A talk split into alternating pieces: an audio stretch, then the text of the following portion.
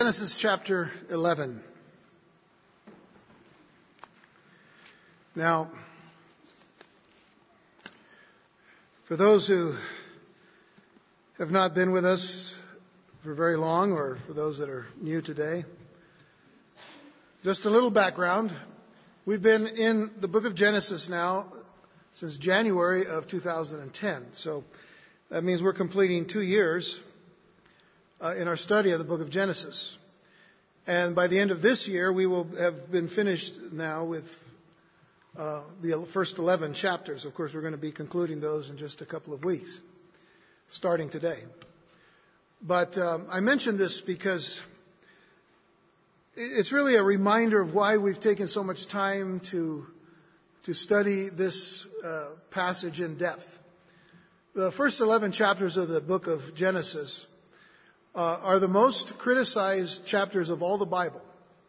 Criticized by the evolutionists, the humanists, the atheists, the, the uh, um, agnostics, as well as some people even in the church uh, who are actually liberal in their theology. They do not consider that the first 11 chapters of the book of Genesis are actually true. They're stories as they consider them. Uh, just uh, symbolic stories, stories to encourage us, stories to help us uh, in thinking about God. But how, what good is a God who will not give us truth from the beginning to the end? We have a God that is a God of truth. And therefore, as we said two years ago when we started this study, that in Genesis 1 verse 1, if we can believe the first four words, in the beginning God, we can believe every word after that. And, and this was one reason why we spent so much time dealing with the creation, dealing with the six days of creation, six 24 hour days of creation, dealing with the issue of sin and the fall of man, dealing with the issues of, of, uh, of course, during the creation time, the issues of dinosaurs and all of that other stuff. Some people thought it was crazy. It's not crazy. God said these things were true. And if Jesus himself quoted from these chapters and the apostles and the prophets, then we need to realize that that's the truth we stand upon. So uh, it has been quite a journey for us. And I just I have to just let you know that as soon as we're done with chapter 11 of Genesis, we are going to study chapter 12. in January, right after the new year, we'll be continuing on in the book of Genesis, and of course, now following the narrative from Abraham all the way through to Joseph. But uh, it'll be a little quicker than it has been these past two years. Our text this morning, verses 1 through 9. This is an introduction, so we're, we're not going to go into any great in-depth things, but I, I do want to touch upon some very spiritual issues that we need to deal with. But we also need a good foundation as to why we're going to spend this time in this chapter. Let me read it to you first and then we'll get right into our study.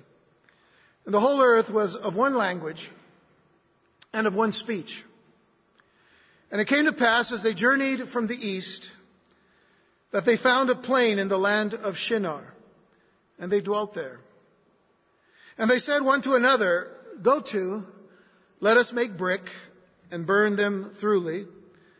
And they had brick for stone and slime had they for mortar. And they said, Go to, let us build us a city and a tower whose top may reach unto heaven.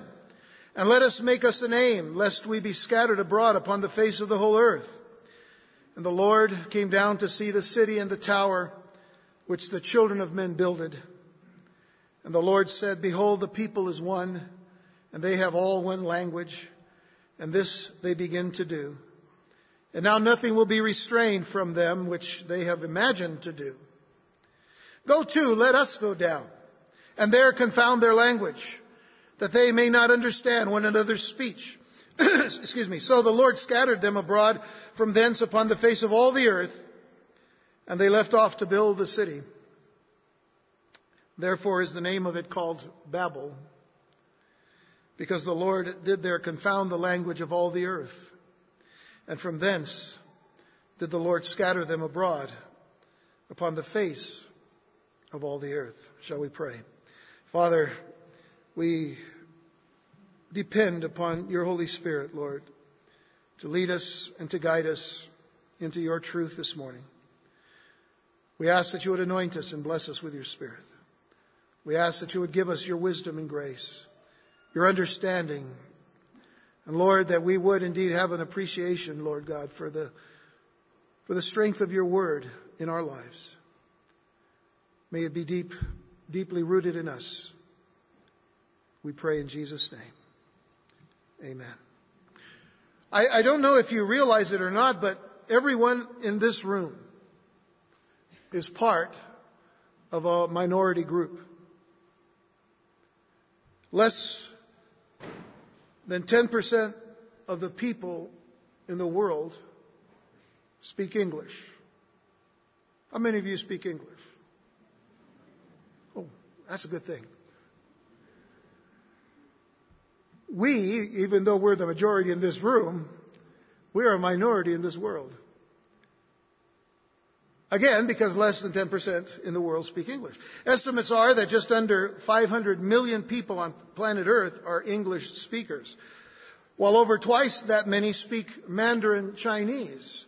Twice 500 million is a billion. A billion people speak Mandarin Chinese. Now, I do have to ask the question do any of you, and please be honest, but do any of you speak Mandarin Chinese? Okay, so actually we all are in a minority, aren't we? So, with that in mind, there are many, many languages on the planet today. Over 200 different languages are spoken, and, and, there are also another couple of thousand dialects that, that people use. So from the 200, we, we can gain a whole lot of other dialects uh, that add up to about 2,000 languages, as it were. And, and so it's interesting that many linguists, those who study languages, have finally decided that the Bible has been right all along. They've come up with the idea that, that really the Bible is, is right all along because they agree that there was only initially one human language at first. So how did we get from one to 2,000? Well, linguists have a variety of explanations, but I'm convinced the best and true answer for the diversity of language, of course, is found in Genesis chapter 11, what we just read at the beginning of chapter 11, the story of the Tower of Babel. This is going to be the text for us uh, for the next couple of weeks, verses 1 through 9. And this account not only tells us why some folks speak English and others Finnish and others speak Swahili and others may speak uh, Tex-Mex, but it also has uh, very important lessons for us. Very important lessons about pride and, and really as well about uh, prophetic issues as well. We'll see that in the next few weeks. So I pray that, that the Lord will open our hearts and our minds to the truths found here in this uh, significant chapter as we prepare to close out our study of the first prominent section of the book of Genesis, which is, of course, the first 11 chapters. It's interesting that the Word of God begins and ends with descriptions of two prominent cities. If anything, the Bible is indeed a tale of two cities. The first prominent city that we encounter in Genesis and in the book of Revelation is Babylon, or as it is called in our text, Babel. In Genesis chapters 10 and 11, we read that uh, Babylon was founded by a sinful man whose name is Nimrod. In Revelation 17 and 18, we read of Babylon's founding by the man of sin. We call him the Antichrist. But in fact, it, all, it goes all the way to Satan himself. Nimrod established the former Babylon in his rebellion against God. The Antichrist will establish the future Babylon in his rebellion against God. But it all stems from this one man in Genesis chapter 10, verses 9 and 10, whose name was Nimrod. We are told of Nimrod that he was a mighty hunter before the Lord. Uh, wherefore it is said, even as Nimrod, the mighty hunter before the Lord. And notice the beginning of his kingdom was Babel. The beginning of his kingdom was Babel. Now that's the mention of that first city in the book of Genesis. But in the book of Revelation, we see another description. Revelation 17, verses 3 through 6. It says, So he carried me away in the spirit into the wilderness. And I saw a woman sit upon a scarlet colored beast, full of names of blasphemy, having seven heads and ten horns. And the woman was arrayed in purple and scarlet color, and decked with gold and precious stones and pearls, having a golden cup in her hand, full of abominations and filthiness of her fornication. And upon her forehead was a name written, Mystery Babylon the Great, the mother of harlots and abominations of the earth. And I saw the woman drunken with the blood of the saints and with the blood of martyrs of Jesus. And when I saw her, I wondered with great admiration. The word admiration there in the King James, which is 400 years old, by the way, uh, has a little bit of a different meaning, it had a different meaning then as it does now. Because John was not, I should say, um, well, yeah, John was not admiring what he saw in this vision. He was actually in astonishment of what he saw. The second prominent city is the New Jerusalem.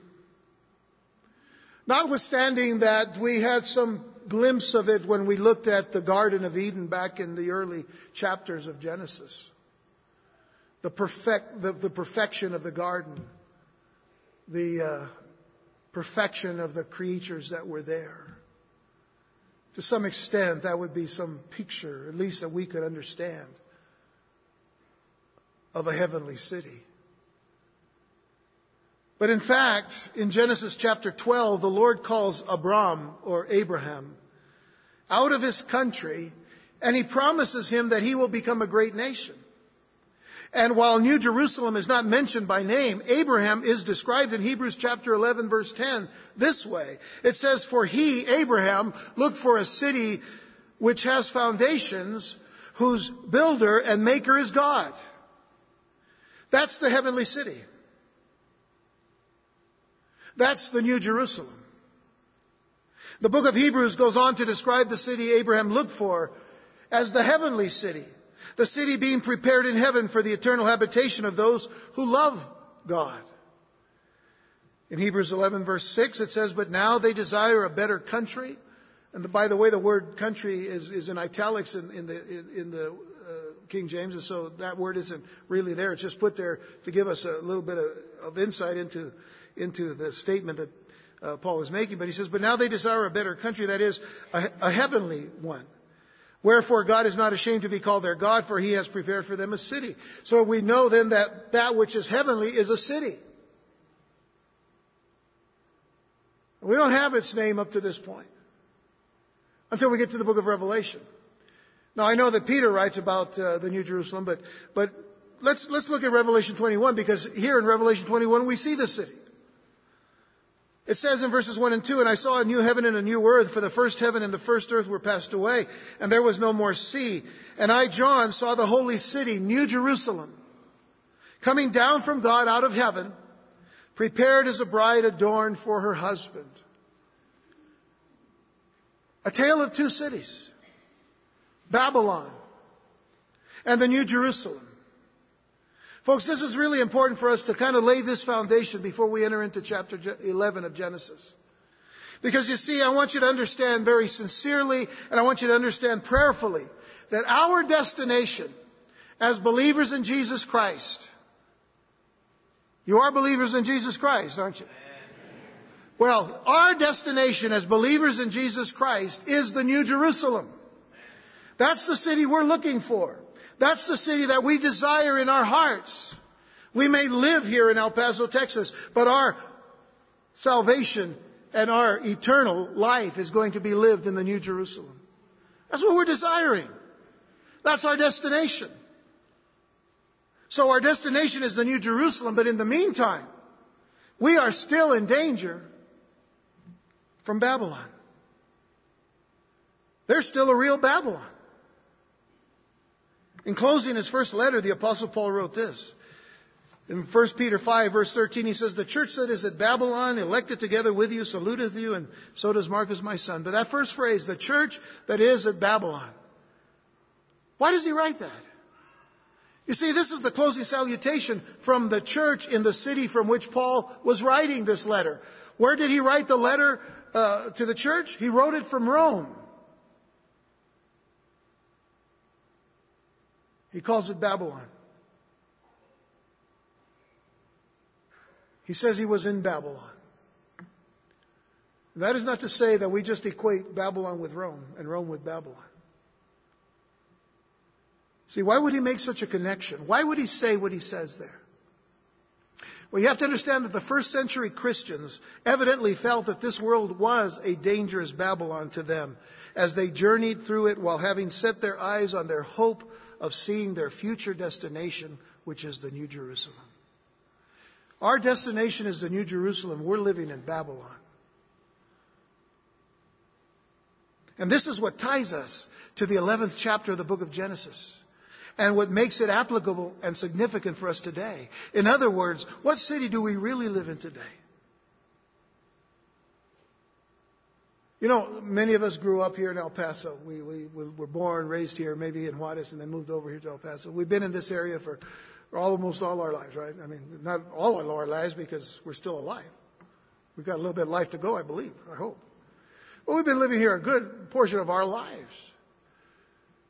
And then there are those of you who have come into El Paso through because of the military or because of jobs or whatever else. And, and some of you say, you know, I've, I've actually talked to some of you and you, you've told me, you know, I came to El Paso, we came from here and there, but we really like it here. But then I've talked to a lot of people that say they don't like it at all. I don't like El Paso. I've heard people talk in stores and they can't stand El Paso. But see, it's not their home. It's our home to a certain degree, you know, as we grew up here. But you know what? I don't care what city you're from whether it's El Paso or Los Angeles or, or Minneapolis or New York City, wherever you're from, every city is a Babylon.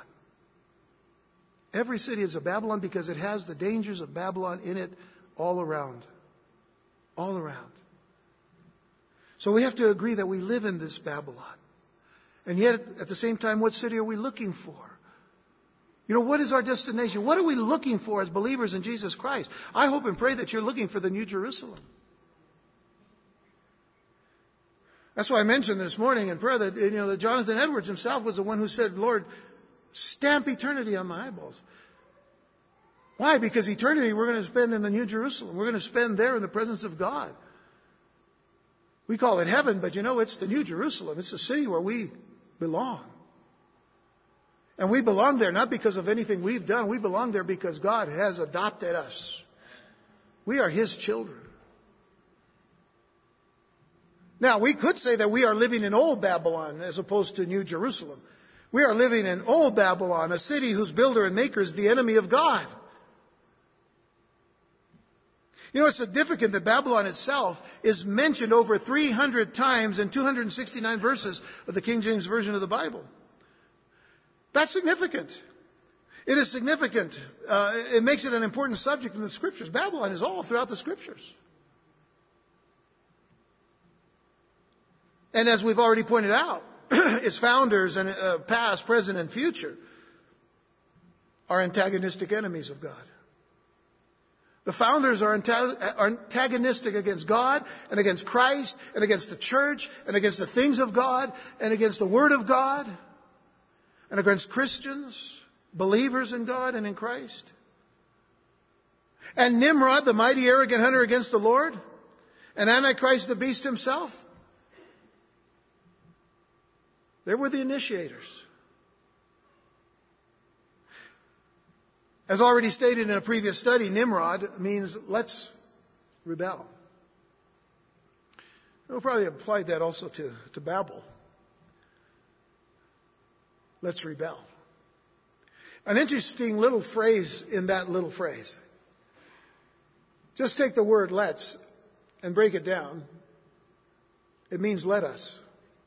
Let us rebel.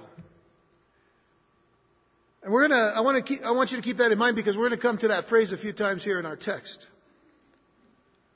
But as a mighty one, Nimrod was in fact a tyrant who hunted not for game but for men. Not for sport, but for subduing.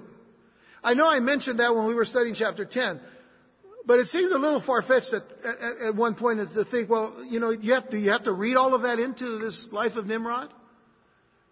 No, not really. We're going to see that come alive here in chapter 11. But he set himself against the Creator God by searching out men to subdue them and to bring them under his own rule. Again, I want you to consider a phrase that we find in Genesis chapter 10, verses, uh, verses 9 down through verse 12, but in verse 9 especially. The phrase is about Nimrod, and he becomes the example then of other Nimrods, because he says he was a mighty hunter before the Lord, wherefore it is said, even as Nimrod, the mighty hunter before the Lord. So that phrase was said of anybody that was just like Nimrod. And, and so this seems to have become the description of those who would follow in the ways of Nimrod. In the Bible, we're going to meet people like Nebuchadnezzar. Nebuchadnezzar was one who was like Nimrod, the mighty hunter of the Lord. In history, we, are, uh, we have met people like Alexander the Great, same thing. Napoleon, Adolf Hitler, Joseph Stalin, Mao Zedong. And when the list could go on and on, all those who seek to subdue and dominate others. As for Nimrod, we find that, that he actually established a confederacy of eight cities. And, they, and he turned those confederacies of eight cities into two city states. Very large areas that control most of the land because the idea was to rule and to dominate. When we read in verse 10 of Genesis 10, it says the beginning of his kingdom was Babel. So that was the established city. Babel and Erech and Akkad and Calneh in the land of Shinar. And then we read this phrase, out of that land went forth Ashur. Now, if you read it in that manner, you would think that now the subject has changed from, uh, from Nimrod to Ashur. Ashur, by the way, if you remember last time, was the son of Shem. But we're not changing the subject here. Uh, the, the translation uh, needs to be revised a little bit here in the, in the sense that what it reads is literally Nimrod, as he's continuing his kingdom building, in the Hebrew, in the literal Hebrew, it says he went forth into Ashur. What it tells us is that the son of Shem, Ashur, had settled in a particular area of this plain of Shinar and has established a, a, some kind of a, of a community. But Nimrod came and actually he overtook it for himself. This is what that particular phrase says at the beginning of verse 11. So already we see the kingdom building attitude and desire of Nimrod. Because this whole issue here is about this one person setting up his kingdom. Began with Babel, Erech, Akkad, in the land of Shinar. Out of the land went forth Ashur. He went into Ashur and he builded Nineveh. And the city Rehoboth and Calah and Resen between Nineveh and Calah. The same is a great city. Now, now what needs to be understood about that particular phrase is this. Nineveh was not built by Ashur, it was built by uh, Nimrod. The reason we know that is because uh, Nineveh is a derivation of the name Nimrod. It comes out of the name Nimrod. So let's consider this other point in, in, in, the works of Nimrod's works and ways. We talked about the eight city confederacy that we find in these two or three verses here. But the one that ends with Calah, it says in Resen between Nineveh and Calah, the same as a great city. That was actually the four cities that are mentioned, Nineveh being the, the I guess the chief city, and then Rehoboth and Calah and Resen between Nineveh and Calah, the same as a great city the very same four uh, Confederacy states, city states, along with the first ones mentioned, just in different areas, north or south, they still control the vast majority of the land of the plains of Shinar. But what's interesting is that the, the city of Calah has been excavated. They have found it, they have excavated it, and the archaeologists who did the work there labeled the city, Calah, labeled the city as Nimrud. Nimrud. What does that sound like? Nimrod. This was his kingdom building. So where we begin our study then of chapter 11, then, it, it is actually with the initial phrase of Genesis 10 verse 10. It begins here. And the beginning of his kingdom was Babel. With all this in mind, let's begin our look at chapter 11. And by the way, still introduction here, so we're still building. Not kingdom, we're building our understanding of this uh, passage. Verses 1 and 2. The whole earth was of one language and of one speech.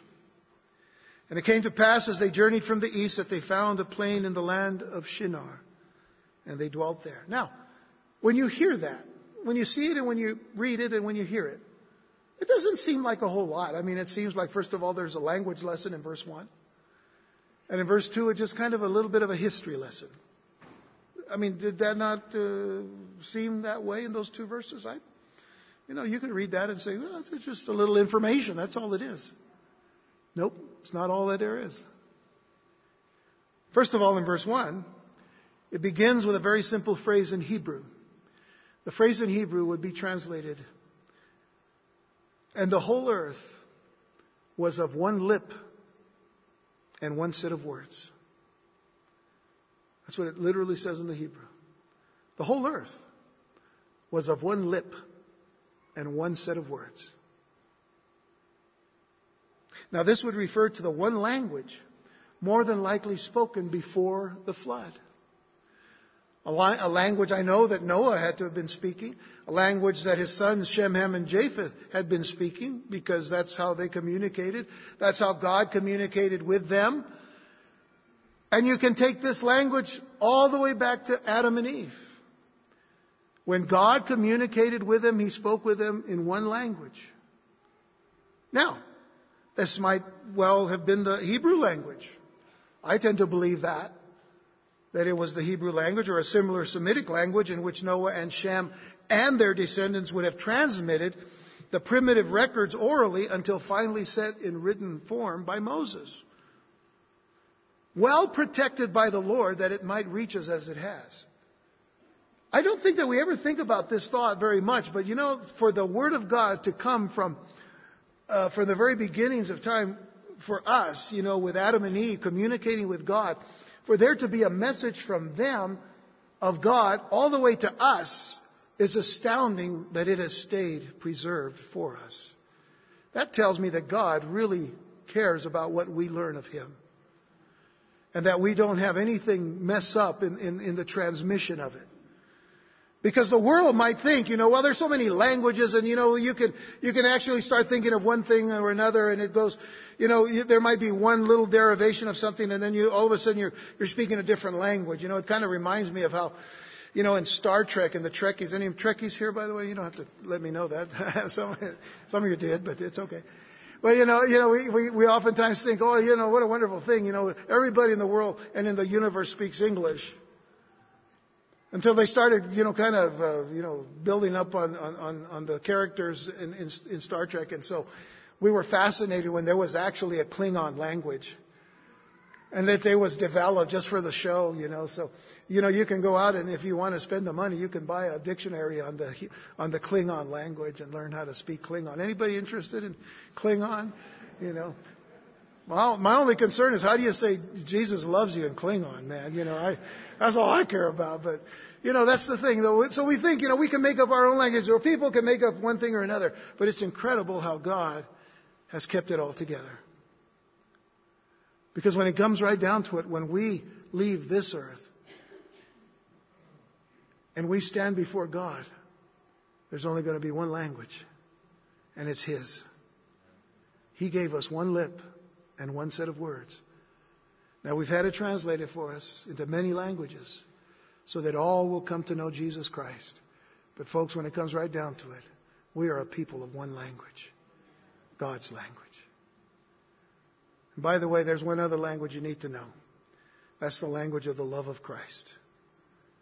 You need to know that language. So, as we look at verse 2 now, not just a history lesson here. Listen, we begin to see the crux of the matter. You go back to Genesis 9 for just a moment, and we're told there in verse 1 God speaking to Noah.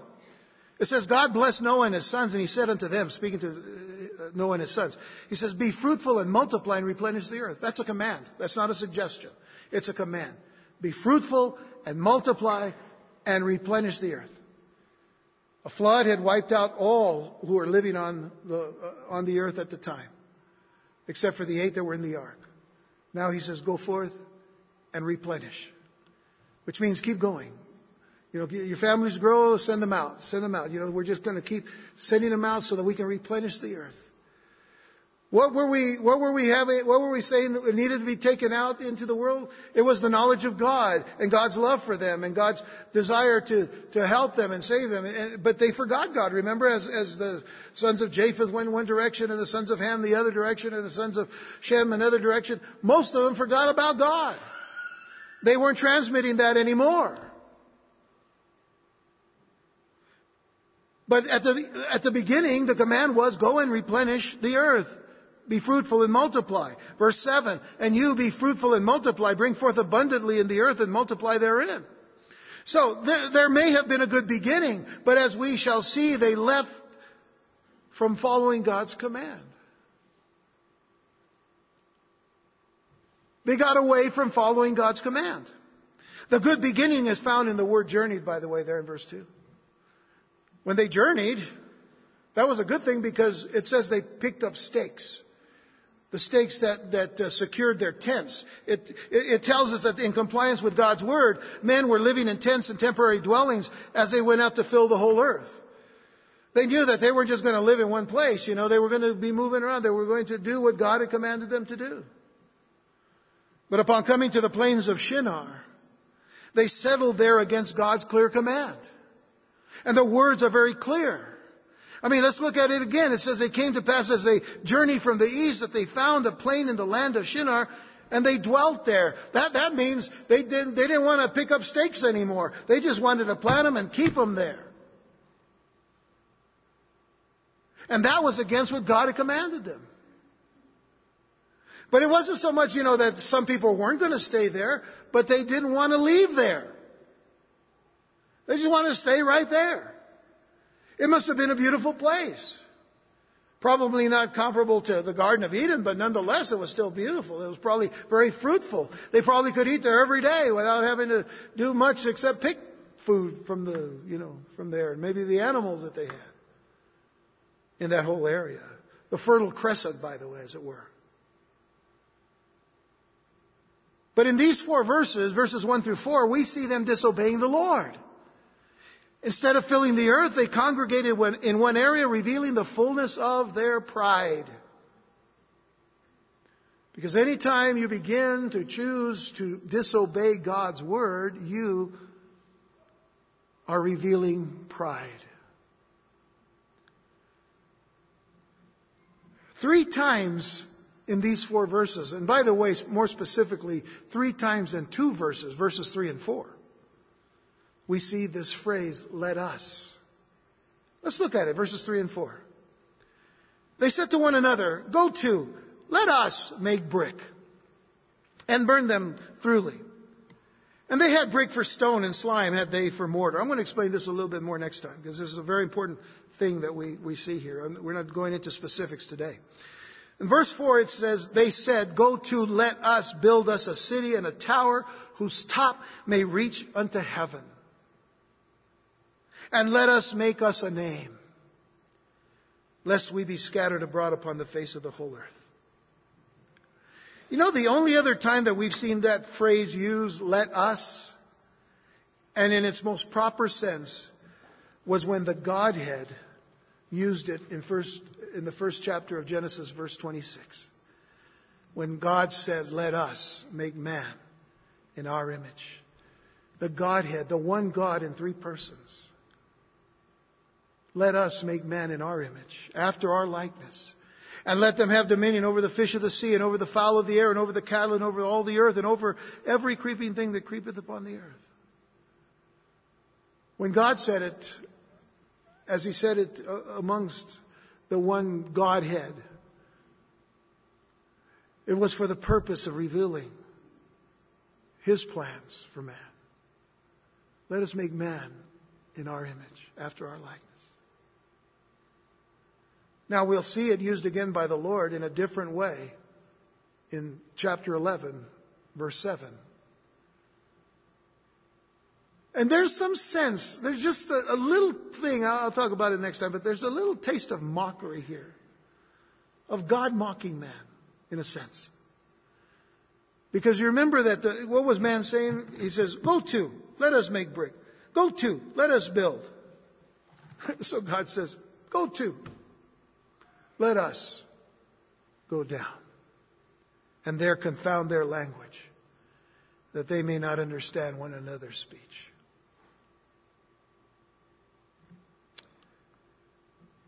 Notice that they wanted to make a name for themselves. Those who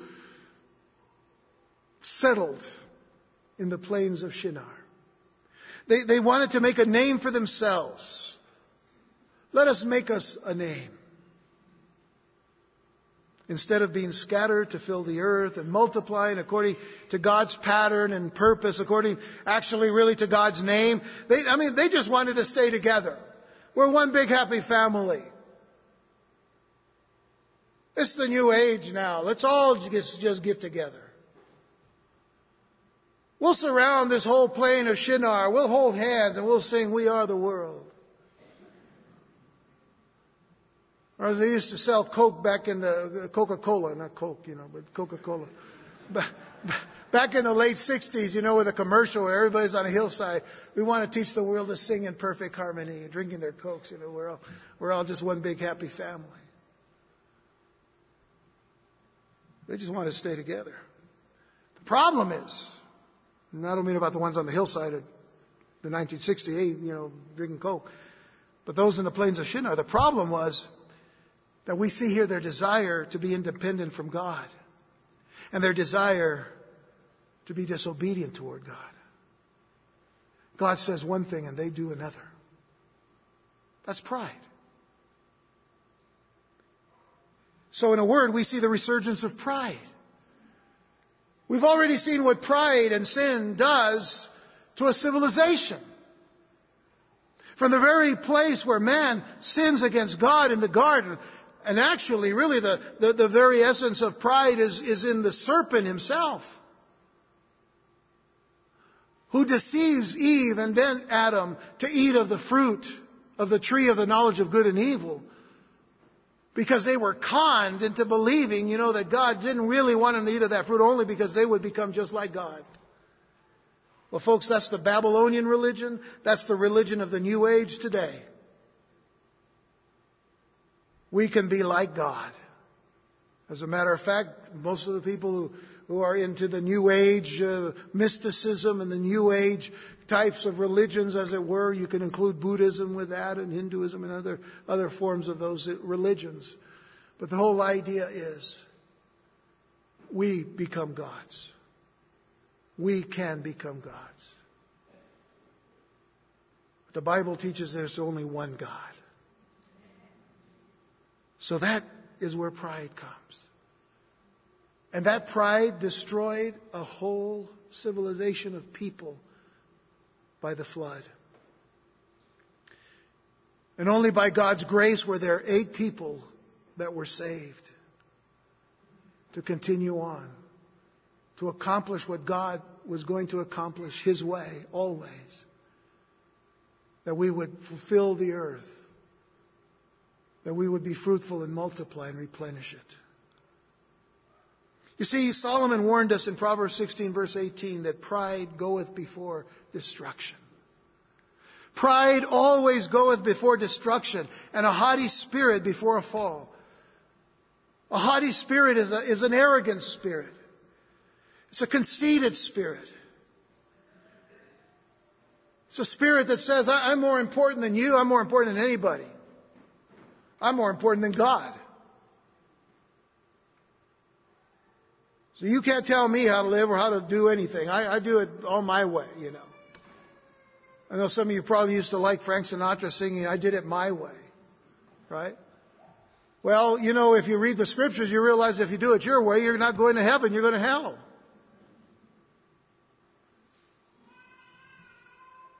And this is what we will see in this chapter their fall and their scattering because pride caused them to be independent from the Lord and disobedient to the Lord's commands. Now this is very important for you to understand.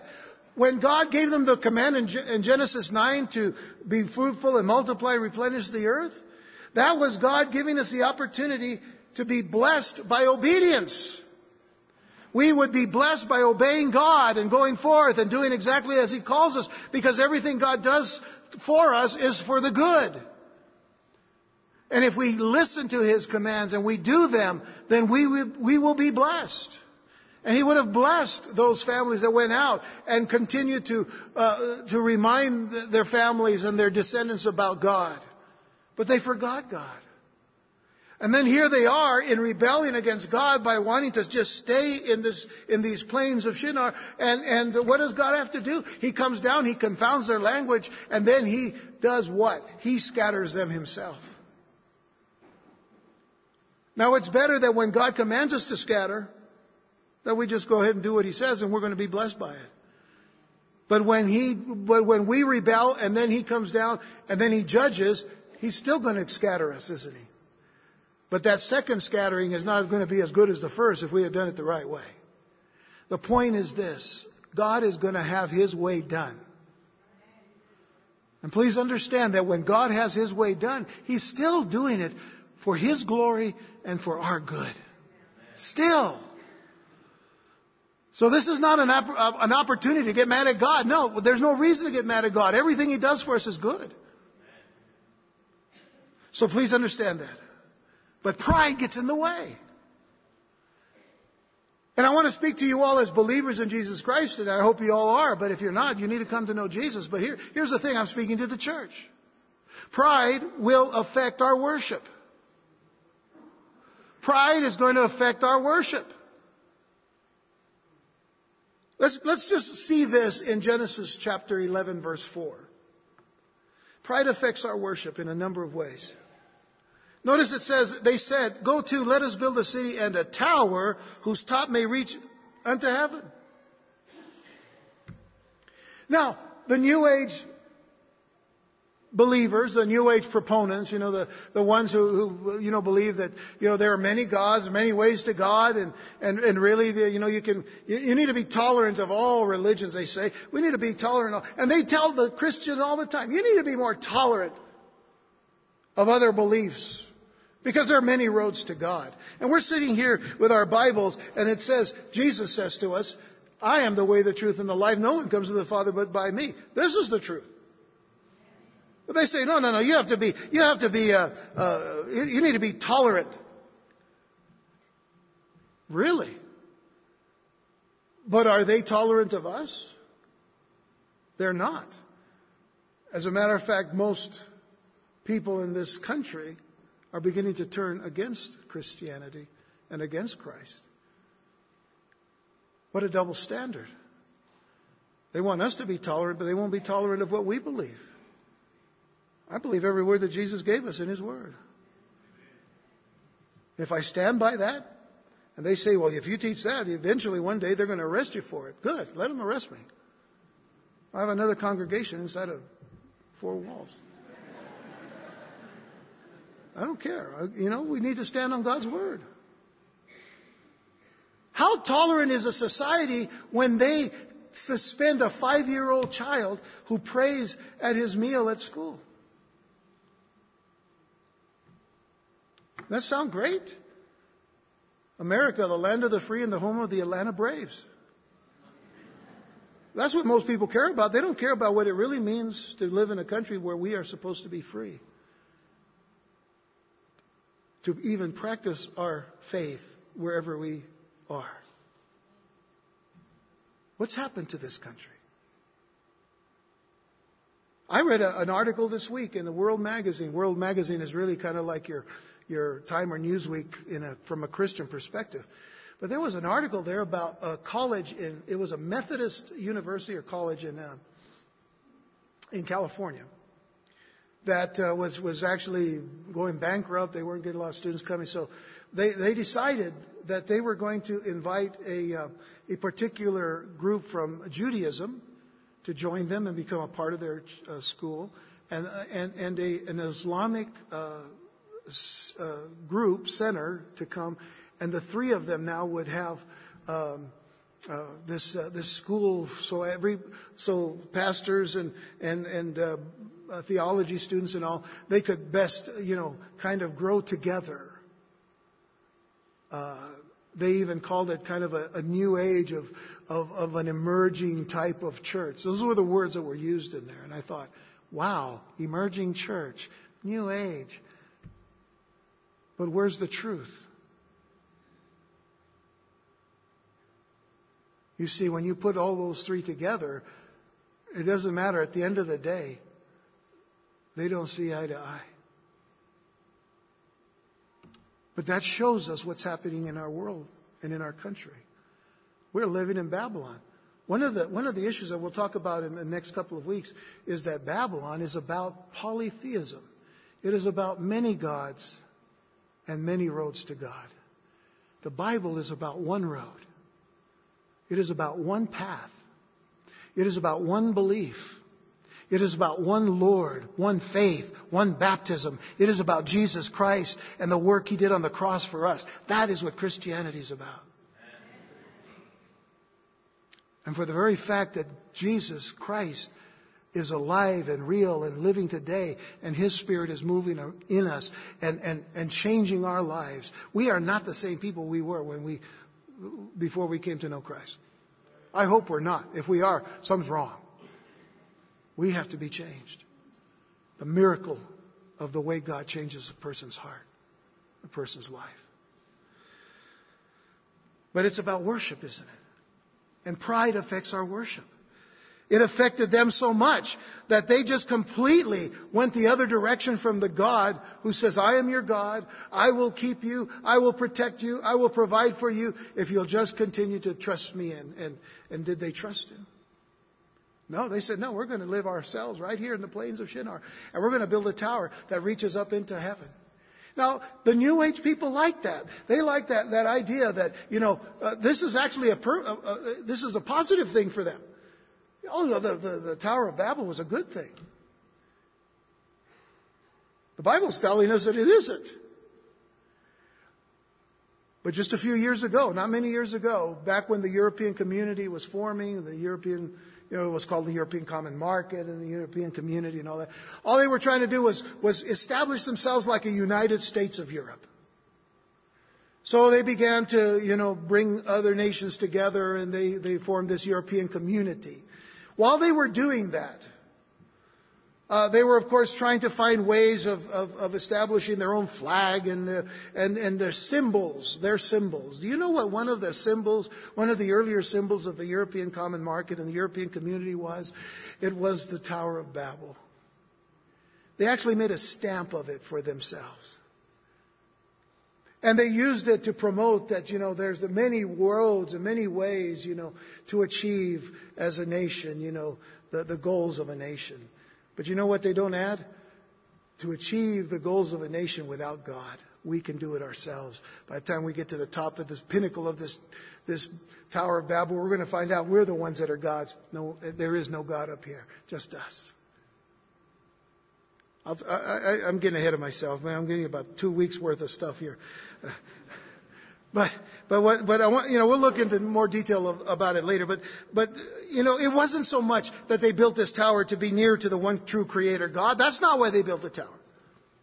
But Dr. Henry Morris described the birth of the Babylonian religion this way. Very simply, he said, it was a monstrous system of evolutionary, polytheistic, pantheistic, spiritistic, astrological idolatry. That's what the Tower of Babel is all about. And again, we'll study it in more detail later. But here's the thing evolutionary. We have, to, we, you know, we have to come from a lesser form to a greater form. We ourselves are evolving into a greater society. Are we? As far as I can tell, we're getting worse as a people. Uh, they call themselves polytheistic, which means you know many gods. A belief that there are many gods and many roads to God, as it were. When you, when you put it all together, they're all gods. You know, we're just we're just polytheists. We believe in many gods. Pantheistic means that God is in everything.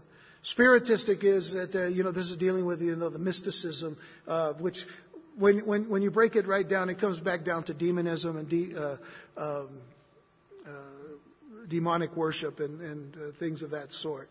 And then lastly, of course, astrological idolatry. And there's some very interesting things about astrological idolatry, by the way, that, that, uh, that pertain to us as Christians, because from the very beginning, when God put the stars in the sky, and he formed and he, and he placed the pictures of the, of the uh, constellations. They were actually there to point us to, to him. Man took that and turned it into astrology and into the horoscope, and it became more of a uh, spiritualistic thing rather than a spiritual way of, of seeing God. So uh, we'll talk about that again in another time. I'm talking about pride affecting our worship. It affects our worship because it takes our eyes off of the real and true God. Secondly, pride affects our worship when we try to impress God or others with our goodness. This is something that we in the church have to be very careful of. But God is no respecter of persons. We cannot worship the Lord with a spirit of pride. We cannot truly worship the Lord with a spirit of pride. I mean, we can go through the motions. We can be raising our hands. We can be singing, you know, and all. But I tell you this. You can't worship the Lord with a spirit of pride. You cannot truly worship the Lord with a spirit of pride. Psalm 101 verse 5 says, Whoso privily slanders his neighbor, him will I cut off.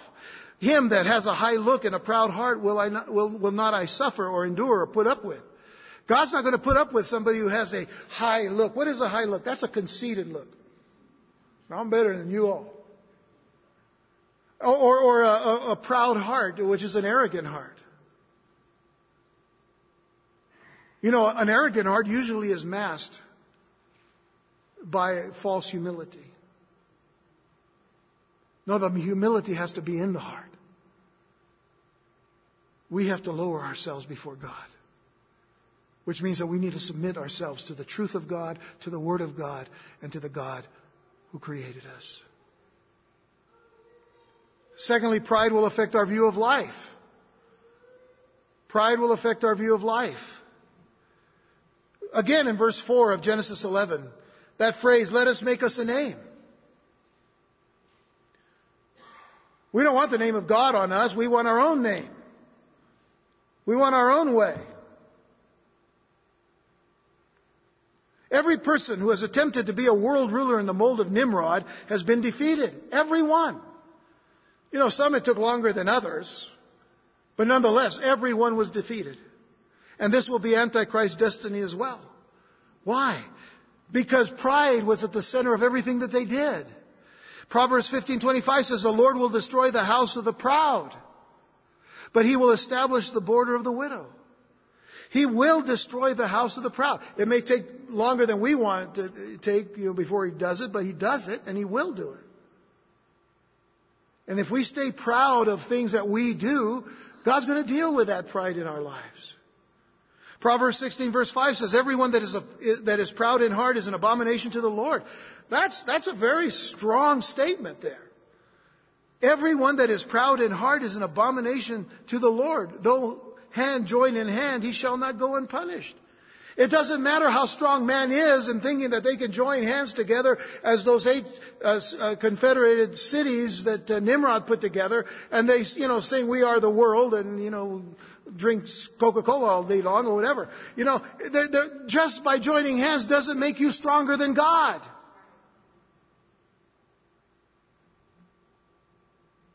Pride affects our view of life, which leads us to the last thing that we need to see. And that is that pride will result in the very thing we want to avoid. Pride will result in the very thing we want to avoid. Again, in verse 4 of Genesis 11, it says, Let us make us a name lest we be scattered abroad upon the face of the whole earth. They just didn't want to be where God wanted them to be. They wanted to be where they wanted to be. And they wanted to avoid that scattering, but guess what? God's purposes will always be fulfilled. God just doesn't throw up the towel and say, Oh, I'm giving up on these people. He doesn't do that, really. He doesn't do that. But in their rebellion against God, those who followed after their prideful ways did not want to be scattered throughout the earth. They wanted to settle down. They wanted to establish their own way of doing things. People today are doing the same thing with God's Word. God's word says, you know, this is how you are to live. This is, this is how I created you. This is how I made you. And man says, no, I am going to be the way I want to be. Or they, or they use that statement, you know, God made me this way. No, God didn't make you that way. God didn't make you stupid. He didn't. He didn't. He made you to be obedient. So, what does that say about the pride of the heart?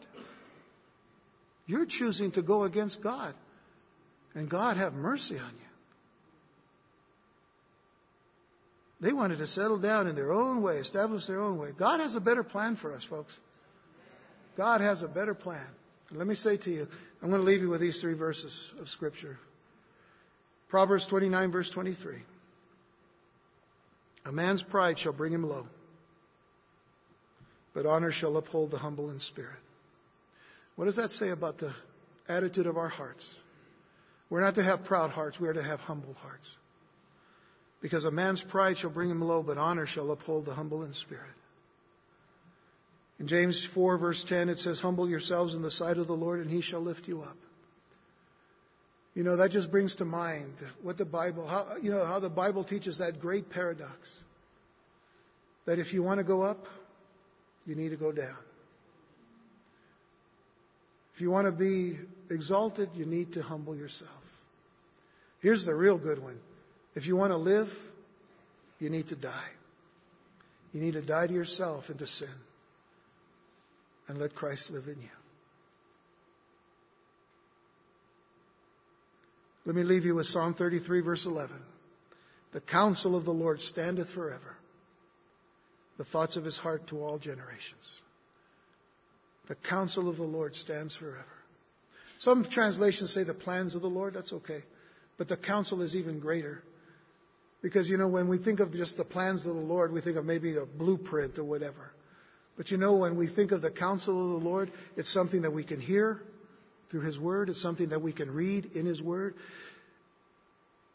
It is something that we can live in His Word. The counsel of the Lord speaks to us. We see it, we hear it, and we can speak it. And that stands forever.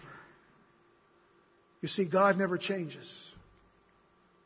Man thinks that God changes, but man, but man is fully, fully wrong. God never changes. His word never changes. And in Hebrews 13, verse 8, it says, Jesus Christ, the same yesterday, today, and forever. His counsel will stand sure. Whatever it is that God calls us to do, let's do it. Because you see, He'll be glorified, and you will receive the benefit of the good of God's Word. All right. Introduction and foundation for Genesis 11 given. Now we're really going to study it. But not this minute. We'll do it next week. Let's pray.